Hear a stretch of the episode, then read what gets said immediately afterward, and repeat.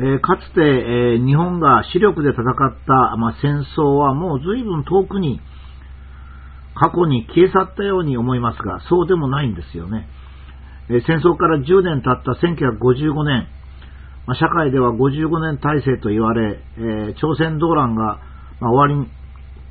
ようやく日本の産業も活発になりまして、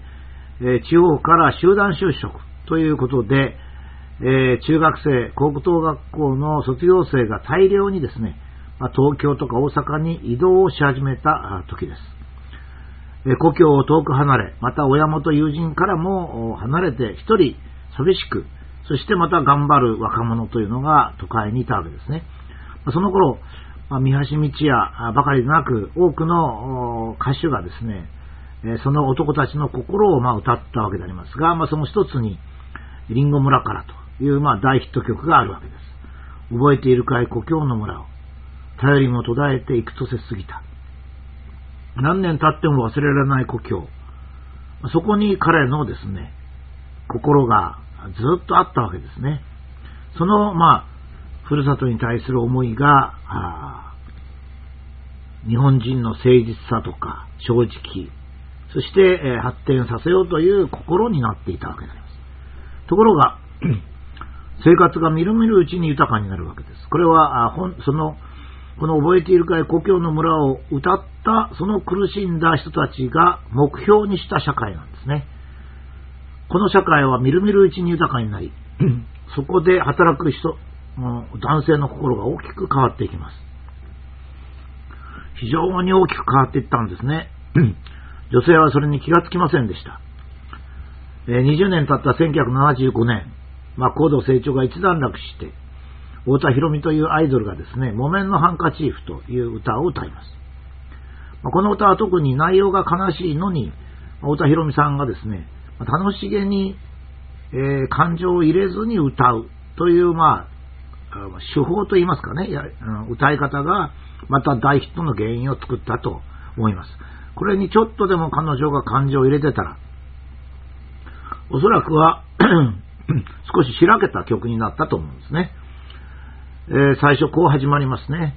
えー、恋人よ僕は旅立つ東へと向かう列車で、華やいだ街で君のへの贈り物を探すんだよと。まあ、こう言って、故郷から離れていきます。これに対して女性はですね、いや、あの、私は欲しいものいらない。贈り物はいらないけれども、早く都会の絵の具に染まらないで帰ってねと。帰ってきてよとこういうふうに言うんですね。この当時すでに、えー、東京に若者が出ていくっていうことは地方から見れば危険なことでした。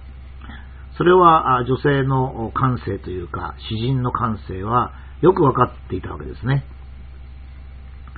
で、女性と男性の語りかけが互いに絡み合う中でですね、男性の心がふるさとから離れて東京へ傾いていく。そしてそれを女性が少しずつ諦めていく。まあ、つまりこの頃はまだですね、男性という存在が社会にありまして、えー、それが、その日本人の心といいますか、女性の心にも大きな意味を持っておりましたが、しかしもうその時には男性の心はですね、ほぼ高度成長という波の中で、えー、人間性を失っていきます。どうしてもお金の力に勝てなくなってくるわけですね。この歌の最後にこう言いますですね。恋人よ、君を忘れて変わっていく僕を許してくれ。毎日愉快に過ごす街角、僕はもう帰れないんだ。女性はもう帰ることは期待していないんですね。涙を拭く 木綿のハンカチーフをください。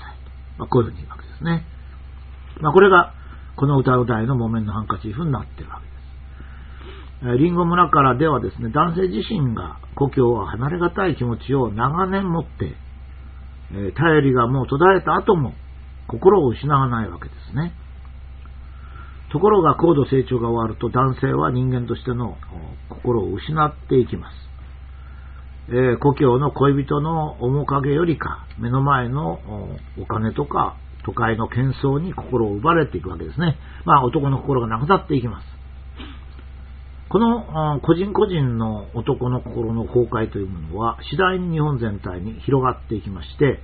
1990年を境に、社会現象として出てきます。これが赤字国債であり、赤字国債っていうのは借金を踏み倒すつもりで国のお偉方が借金をするという。年金崩壊、年金は成立しないと分かっているのに人々にゆりかごから墓場までという夢を与える。それからまあ幻想としての環境問題。まあ、こういうものが始まりまして、ついに、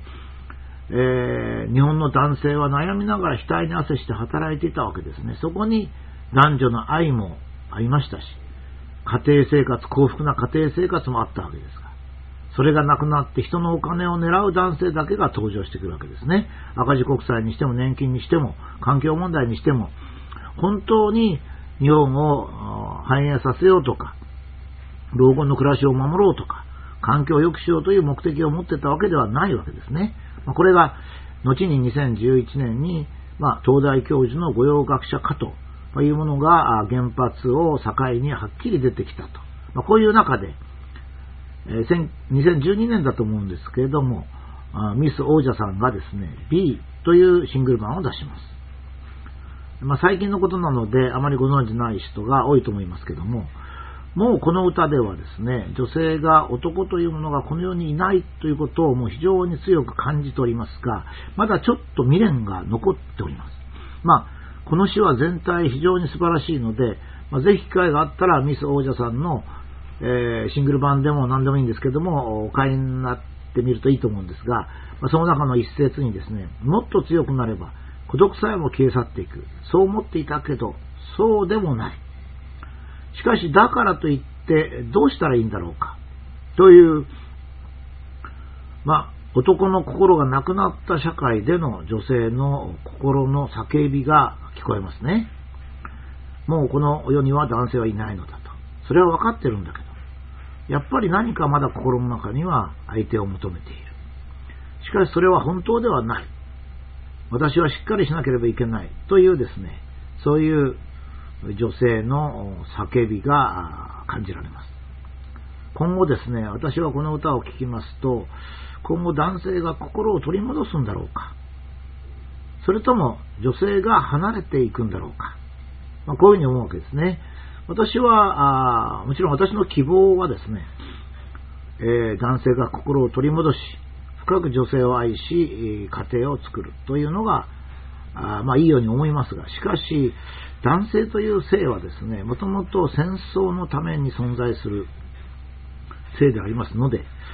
まあこの世が平和になればですね、男性が心を失うというのも、まあ、無理からのことではないかと思います。その時に、女性はですね、えー、子供を産んだその子供を幸福にすることができるのかとか、それから、えー、いろんなことをですね、本当にこう忙しい中で、えー、幸福な人生を送っていけるのか。これは新しい社会のをどう作るかということに深く関係している我々の社会の大きな転換点、問題だろうかというふうに思います。